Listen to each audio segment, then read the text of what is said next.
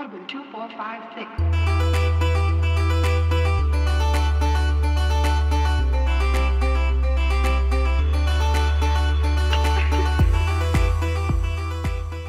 Γεια σε όλους. Καλώς ήρθατε λοιπόν σε αυτό το επεισόδιο. Στο οποίο και αυτή τη φορά, Δεν είμαστε μόνοι μας. ναι, να, κάνουμε, να ξεκινήσουμε με τις συστάσεις, να ξεκινήσουμε με τα βασικά δηλαδή. Έχουμε κοντά μας τον Σωτήρη. Γεια σας. Γεια σου ρε Σωτήρη. Τι είναι ο Σωτήρης; Θέλεις να μας πει ο ίδιος Σωτήρης τι είναι, να μην τα λέω λόγω. Α, μ, εγώ είμαι θελοντής στο TEDx South 2020. Είμαι στην ομάδα της φωτογραφίας και είμαι απόφυτος του τμήματος γεωλογίας. Και είμαι καλά. Και είχα Και δώσει είμαι καλά. Πανελλήνιες. Τότε έχω γεννηθεί και λέει την ιστορία του. Το αφημίμι είναι αυτό. Ε, Σωτήρη, πώς και τη φωτογραφία; Δεν ξέρω, είναι, μπορώ να πω ένας έρωτας. Είναι έρωτας με την τέχνη. Ξεκίνησε από παλιά, συνεχίζει και βελτιώνεται ας πούμε. Τέλεια, σε νιώθω να ξέρεις και χαίρομαι πολύ που είσαι μαζί μας. Γιατί σήμερα θα μιλήσουμε για ομιλίες. Θα μιλήσουμε για ομιλίες, ωραίο. Ναι. Να πούμε έτσι κάποιες Είναι πάρα αγαπημένες πολύ. ομιλίες που έχουμε παρακολουθήσει σε TED και TEDx. Ε, κάποιους από κοντά, δηλαδή εγώ έχω μία που την έχω δει live και αισθάνομαι πολύ τυχερός για αυτή. Και σε TED. Όχι, ακόμα. Όχι ακόμα. καλά. ε, σε TEDx και κάποιες από το YouTube και την εφαρμογή του TED. Γιατί θέλω να σας πω ότι έχουμε και εφαρμογή το TED. Ε, μ, να ξεκινήσω εγώ. Ξεκίνα. Ε, Νιώθω να ότι είσαι ξεκινήσω έτοιμος. εγώ. Είμαι έτοιμος.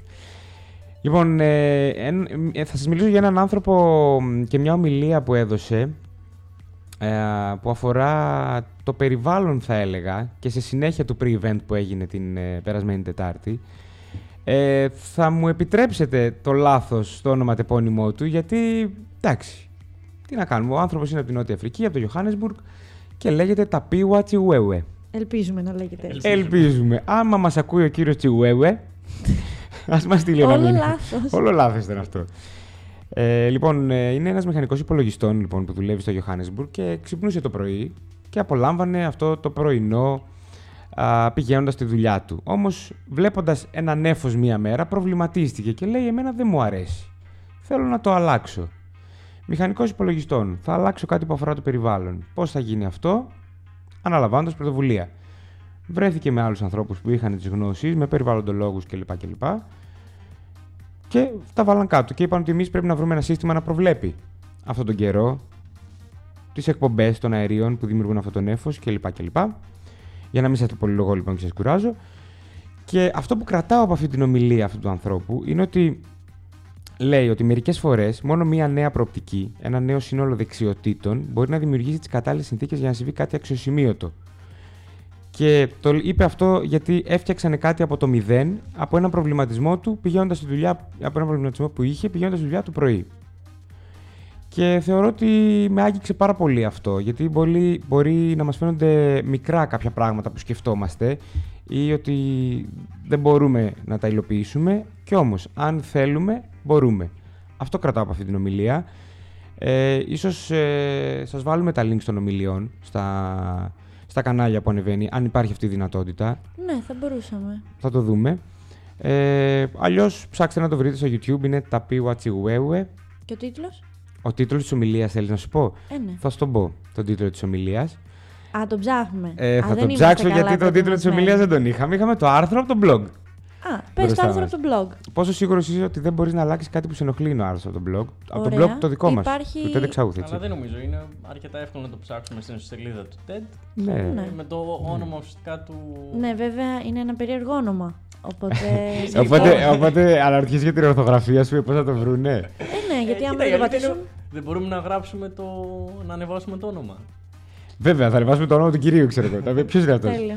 You don't have to be an expert to solve big, big problems είναι ο τίτλος της ομιλίας. Γιατί η άλλη μια φορά είμαστε international. Έτσι. Ακριβώς. Ε, να πω ότι και εγώ έχω μία τέτοια ομιλία, ας πούμε. Βέβαια, τελείως άλλο θέμα, τελείως άλλη θεματική. Αλλά και εμένα αυτή η ομιλία κάπως με έκανε να πιστεύω ότι μπορώ να κάνω τα πάντα. Ε, είναι της ε, Μαριλένας Καραμολέγκου. Τι ελέγχω στη ζωή όταν δεν ελέγχω τη ζωή μου. Πολύ ωραία ομιλία, την έχω δει. Πολύ ωραία. όντως. Πολύ ωραία ομιλία και νομίζω μόνο ο τίτλος αρκούσε για να την πατήσω, χωρίς να ξέρω τίποτα για αυτή την ομιλία. Ήταν TEDx Χανιά, Δεν θυμάμαι βέβαια τώρα. Την ήξερες από πριν την ε, ομιλήτρια, όχι. Απλά όχι, όχι. το είδες. Ήταν αυτό που χαζεύω τα Μμμ. mm Ναι. Γιατί αυτό κάνω εγώ στον ελεύθερο μου χρόνο. Ε, είναι.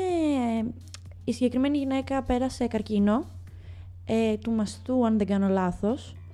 Ε, μ, θεωρώ ότι είναι μια πολύ δύσκολη αρρώστια, πολύ συχνή δυστυχώς και ο καθένας ε, την εκλαμβάνει τελείως διαφορετικά.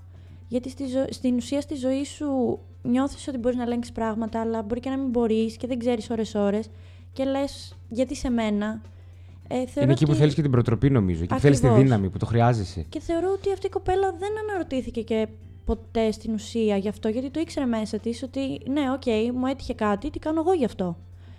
Και έχει και μια ιστορία μέσα που δεν θέλω να κάνω spoil, αλλά πραγματικά είναι αρκετά σοκαριστική και η δικιά της είναι αρκετά σοκαριστική. Και θεωρώ ότι μετά από αυτή την ομιλία είπα ότι ό,τι και να μου συμβεί δεν θα σκεφτώ ποτέ γιατί σε μένα, θα σκεφτώ ωραία και τώρα τι κάνω. Και νομίζω αυτό είναι το πιο σημαντικό μάθημα που μπορεί να πάρει κάποιος ε, στη ζωή του ίσως.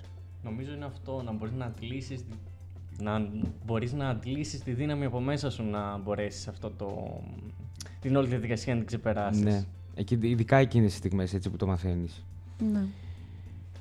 Ε, νομίζω ότι Σωτήρη έχεις και εσύ μια πολύ καλή ομιλία να μας πεις. Λοιπόν, όπως και η Νίκη θα πω κάτι που δεν ήταν ε, στο προηγούμενο θέμα. Ε, και επίσης να το πω και σε όλους σας, υπάρχει εφαρμογή, στο, η εφαρμογή του Ναι, TED που μπορείτε να εφαρμογή κατεβάσετε στο κινητό, tablet και οτιδήποτε. η Θέλω να οποία- σου πω ότι η εφαρμογή του TED μας παρακολουθεί. Εμένα μου στέλνει προτινόμενα που αγγίζουν την ψυχούλα μου. Μπορώ να το σημειώσω Εννοείται, αυτό. παιδιά, η- παρακολουθεί το ιστορικό και μας στέλνει στο email Κανονικά. ένα, ένα προτινόμενο βίντεο σύμφωνα με αυτά που έχουμε δει. Λοιπόν, εγώ ήταν ε, πριν δύο χρόνια ένα καλοκαίρι, ήταν καλοκαίρι και ήμουν άρρωστος και δεν ήξερα τι να κάνω. Ξέρω τι έκανες εκείνο το καλοκαίρι.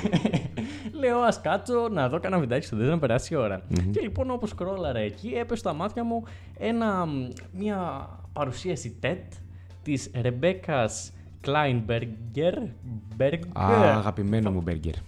Κάτι με μπέργκερ, παιδιά. Μ' αρέσει το όνομα της Ρεμπέκας. Καλά η οποία πάει αυτή η αυτό Ρεμπέκα είναι διδάκτορα, είναι υποψήφια διδάκτορα στο MIT που ασχολείται με τη Wow. φωνή. Και με έκανε πολύ εντύπωση γιατί πάντα είχα μία απορία για ποιο λόγο δεν μας αρέσει η φωνή μας. Όταν την ακούμε μικρό. Συμβαίνει και σε σένα, ε. Ναι, νομίζω είναι δύο στους τρεις, ας πούμε. Ναι, ναι, ναι. Και ουσιαστικά αναλύει και την ε, φύση πίσω από αυτό, πώς εξηγείται η επιστήμη γιατί δεν μας αρέσει η φωνη Αλλά και το πώς η φωνή είναι ένα τόσο σημαντικό και ένα τόσο ιδιαίτερο πράγμα για τον άνθρωπο και την, όχι σαν άτομο, αλλά και σαν κοινωνία. Πώς μιλάμε διαφορετικά σε κάθε άτομο της οικογένειας, των φίλων μας και αυτό. Αλλά εμένα με άγγιξε πιο πολύ αυτή η ομιλία, πιο πολύ γιατί εγώ είχα συνειδητοποιήσει, α, είδα ένα τίτλο και λέω, Α, αυτό θα ακούσω. Αλλά στην ουσία έμαθα κάτι πολύ παραπάνω. Έμαθα από Ναι. την. ε, την επιστήμη πίσω αυτό. Εντάξει, προφανώς δεν είμαι βιολόγος ή γιατρός για να μπορώ να καταλάβω πώς λειτουργεί αυτό, αλλά σύμφωνα με το πώς το περιέγραψε, μπορούσα να καταλάβω γιατί είναι με αυτή τη δομή. Και νομίζω με άγγιξε αυτό, γιατί μετά, αφού τελείωσε το βίντεο και ήταν ο επίλογος αυτός, το αναρωτήθηκα και το σκέφτηκα. Και λέω, Α, έτσι είναι αυτό. Το είδες πώς, πώς γίνεται στην καθημερινότητα. Γιατί αν, αν, σας το, αν, το, κα- αν δεν το κάνατε εικόνα, σκεφτείτε ότι κάποιοι άνθρωποι το πώς μιλάνε είναι λίγο πιο ζεστός ο λόγος τους, τους ακούμε λίγο, τους προσέχουμε παραπάνω και κάποιοι άνθρωποι είναι τόσο flat. Είναι αρκετά ενδιαφέρον να μαθαίνουμε την επιστήμη πίσω Ναι. από αυτό. Ναι. Είναι αρκετά Ε, ενδιαφέρον. Συμβαίνει δηλαδή. Και ένα σημαντικό που θα πω τώρα να κάνω ένα quote μέσα από την ομιλία είναι ότι υπάρχει μέθοδος βάσει προγραμματισμού και deep learning ότι ανάλογα με τη φωνή μιας γυναίκας μπορεί να υπολογίσει αν είναι πιθανό να είναι έγκυος. Δηλαδή ανάλογα με το ορμονικό Παίζει ορμόνες, ναι. Ανάλογα με παίζουν τον ορμόνες. ορμόνη, πριν κάνεις κάνει κάποιο τεστ, μπορεί δηλαδή δοκίμασαν στην Alexa, ένα σύστημα ας το πούμε οικιακού βοηθού, ας πούμε, Ναι. ψηφιακό, που να μπορεί να σε καταλάβει αν, γίνει, αν κατά Απίστευτο. λάθος ή θελημένα βρεθείς και είσαι έγκυος. Και πάνω σε αυτή την επιστήμη είχε βασιστεί και. η Και περσινή τρέχουμε όλες οι ομιλία. γυναίκες, λέει και αγοράζουμε Αλέξα. Είμαι έγκυος Αλέξα. yes. Είχε βασιστεί η ομιλία των I Cry to Talk. Δηλαδή και αυτοί μεταφέρανε το κλάμα του μωρού, τους Ναι. ήχους που βγάζεις του μωρού για να Ακριβώς. καταλάβουν τις ανάγκες του. Είναι πάρα πολύ σημαντικό. Πάρα πολύ. Ε, Ακριβώς. Και νομίζω ότι πάλι εγώ θα φύγω βέβαια. Γιατί τώρα σκέφτηκα και μια άλλη ομιλία. Καλό μου βραδάκι, Νίκη. μου. Αφού θα φύγεις. Α, μην με κολλάς έτσι. Συγγνώμη. ε, που τώρα μου ήρθε και νομίζω είναι η αγαπημένη μου ομιλία. Δεν νομίζω κάποια άλλη να με έχει επηρεάσει πιο πολύ και την έχω δει και πάρα, πολύ, πάρα πολλές φορές αυτή την ομιλία. Είναι του Γιάννη Μπεχράκη. Ε, λέγεται Sierra Leon. Ναι, Leon. Λεόν, ναι, ναι. ναι, ωραία, Άμα story. είναι καταφατικό, ναι, ναι. Τέλεια. Όλο λάθος σήμερα με αυτά.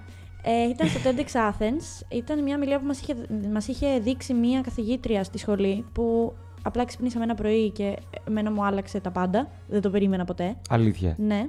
Τέλειο. Ε, και έκανα και εργασία πάνω σε αυτό, παρένθεση. Ε, στην ουσία είναι εντάξει, ο γνωστός ο Γιάννης Μπεχράκης, ε, βραβευμένος με Πούλιτζερ. Ναι. Ε, φωτορε, φωτορεπόρτερ, ναι. Ε, μ, στην ουσία, σε αυτή την ομιλία λέει απλά μια ιστορία. Λέει μια ιστορία από όταν ήταν ε, εκεί πέρα στη Σιέρα Λεόν ε, μ, και πώς μπορούσε να ανταποκριθεί σε κάποιες καταστάσεις. Δεν θέλω να κάνω spoil, γι' αυτό σκέφτομαι πολύ καλά τα Εντάξει, λόγια μου. άμα Ε, θες να πεις είναι- κάποια πράγματα. Είναι στην ουσία ότι δέχονται επίθεση ε, και προφανώς όταν οι σφαίρες δεν βλέπουν αν είσαι δημοσιογράφος ή όχι. Οπότε ήταν σε αρκετά μεγάλο κίνδυνο εκείνη τη στιγμή και πραγματικά όταν λέει της- την ιστορία το ζει, ε, είναι και πιο μεγάλη από ό,τι θα έπρεπε η συγκεκριμένη Βιωματικό ομιλία. δηλαδή, βιωματική Είναι ομιλία. βιωματικό, ναι. Πολύ καλό. Και το μόνο που θα πω εγώ, δεν θέλω να πω κάτι άλλο, γιατί πραγματικά αυτή την ιστορία πρέπει απλά να την δείτε και να την ακούσετε από τον ίδιο. Εγώ δηλαδή δεν θα μπορώ να του δώσω τίποτα από ό,τι θα πρέπει. Ε, θα έπρεπε, είναι αυτό που φοράει στο λαιμό του. Εγώ μόνο αυτό θέλω να πω και αυτό μας το είχε τονίσει και η καθηγήτριά μας Μμμ. και δεν περίμενα εγώ αυτή την κατάληξη και πραγματικά αν είναι να δείτε μόνο μια ομιλία στη ζωή σας, να δείτε αυτήν θεωρώ εγώ. Άντε, τόσο σε άγγιξε ναι, ναι, ναι. δηλαδή. Την έχω δει πάνω από 10 φορές. Αλήθεια. Ναι, ναι. Πάρα πολύ ωραία. Εμένα με άγγιξε πάρα πολύ ε, μια ομιλία που έγινε σε δικό μας TEDx, το TEDx South το πρώτο, ε, το 2018, τότε που δίναμε το έρισμα για να ξεκινήσει το TEDx South, ε, μιας κτηνιάτρου που ήταν διδάκτορας ε, στη Ιατρική Σχολή των Αθηνών, της Κατερίνας Λουκάκη, η οποία μας μίλησε για ένα λαγουδάκι. Για ένα κούνελο, συγγνώμη, για ένα κούνελο, το χνούδο. Και ήταν η ιστορία ενός ε, κουνελιού, ε, ο- το οποίο κουνέλι βοήθησε την ε, κυρία Λουκάκη στη διδακτορική της διατριβή, αλλά η μεγαλύτερη βοήθεια που προσέφερε, όπως τον έλεγε ο εργαζόμενος κούνελος χνούδος, ήταν ε, σε παιδιά με καρκίνο και σε παιδιά που είχαν πολύ βαριές ασθένειες γενικότερα, να τους βοηθήσει στο να αλλάξει η ψυχολογία τους, να δουν τον κόσμο λίγο πιο θετικά. Γιατί αλήθεια δεν μπορώ να καταλάβω πώς εμείς οι άνθρωποι δεν το έχουμε καταφέρει αυτό, αυτή την ένωση με τα παιδιά. Ενώ με τα ζώα τόσο εύκολα ανοίγονται. Και μιλάει λοιπόν ε, για την ιστορία του χνούδου, για, ένα, για κάποιες μέρες ας πούμε δουλειάς του κουνελιού εμ, σε κάποια νοσοκομεία και είναι τόσο συγκινητική και το μήνυμα που αφήνει είναι ότι μακάρι στο μέλλον να υπάρχουν τα ζώα να χρησιμοποιηθούν στο να βοηθάνε περισσότερο τη θεραπεία ασθενειών, τόσο σκληρών ασθενειών και φυσικά όσον αφορά τα παιδιά, έτσι, γιατί Αυτό νομίζω πειραματικά πρέπει να γίνεται. Ότι Ναι. χρησιμοποιούν σκυλιά σε Ναι. κάποια νοσοκομεία μετά από βαριές εγχειρήσεις Άλογα, ή επίσης. ε, χημειοθεραπείες και όλα αυτά. Ναι. Που μπορούν τα παιδιά, γιατί είναι και φυσικό εκ μέρους των ε, παιδιών να θέλουν να έρθουν κοντά στα ζώα και εκ μέρους των ζώων, εφόσον είναι εκπαιδευμένα ή και μη, βάσει του, ας το πούμε, του αθώου του χαρακτήρα τους, αυτή η επαφή και αυτό είναι το δέσιμο. Ενώ ο άνθρωπος okay, προσφέρει μια διαφορετική, να το πούμε, θαλπορή και στοργή δίπλα στο παιδί. Πώς δεν έχουμε καταφέρει εμείς αυτή την ένωση; Αυτό, αυτό το σκεφτόμουν όταν άκουγα ξα- και ξανά άκουγα αυτή την ομιλία. Ότι με τα ζώα τόσο εύκολα ανοίγονται. Και ο άνθρωπος που έχει σκέψη, εξελίσσεται και αυτά, ε, δεν μπορεί να το καταφέρει αυτό με τα παιδιά. Δηλαδή, χαρακτηριστικά λέει ότι μέχρι τότε το, παι- το- ένα παιδάκι έγραφε με μαύρους μαρκαδόρους και μόλις είδε το κουνέλι, το, ήθελε να το ζωγραφίσει και πήρε το χρώμα πορτοκαλί για να μην τρομάξει το κουνέλι. Spoiler alert. Ναι. Είναι η αρχή, εντάξει. Έχει κι άλλα. Εγώ να πω ότι μπορείτε να δείτε και. Θα πάρω πάσα βέβαια για το δικό μου blog. Μμμ. Ότι μπορείτε να δείτε και άλλες ομιλίες ε, από ένα άρθρο που έχει κάνει η Κέλλη της ε, ομάδας που λέγεται «Πέντε ομιλίες που ανέτρεψαν την κοσμοθεωρία μας». Τέλεια. Ε, είναι και ο Μπεχράκης μέσα, οπότε δεν χρειάζεται να το ψάξετε. Αλλά είναι πάρα πολύ ωραίες ομιλίες και εκείνες. Εντάξει, δεν έχουμε το χρόνο να μιλήσουμε για όλες τις ομιλίες που μας αρέσουν.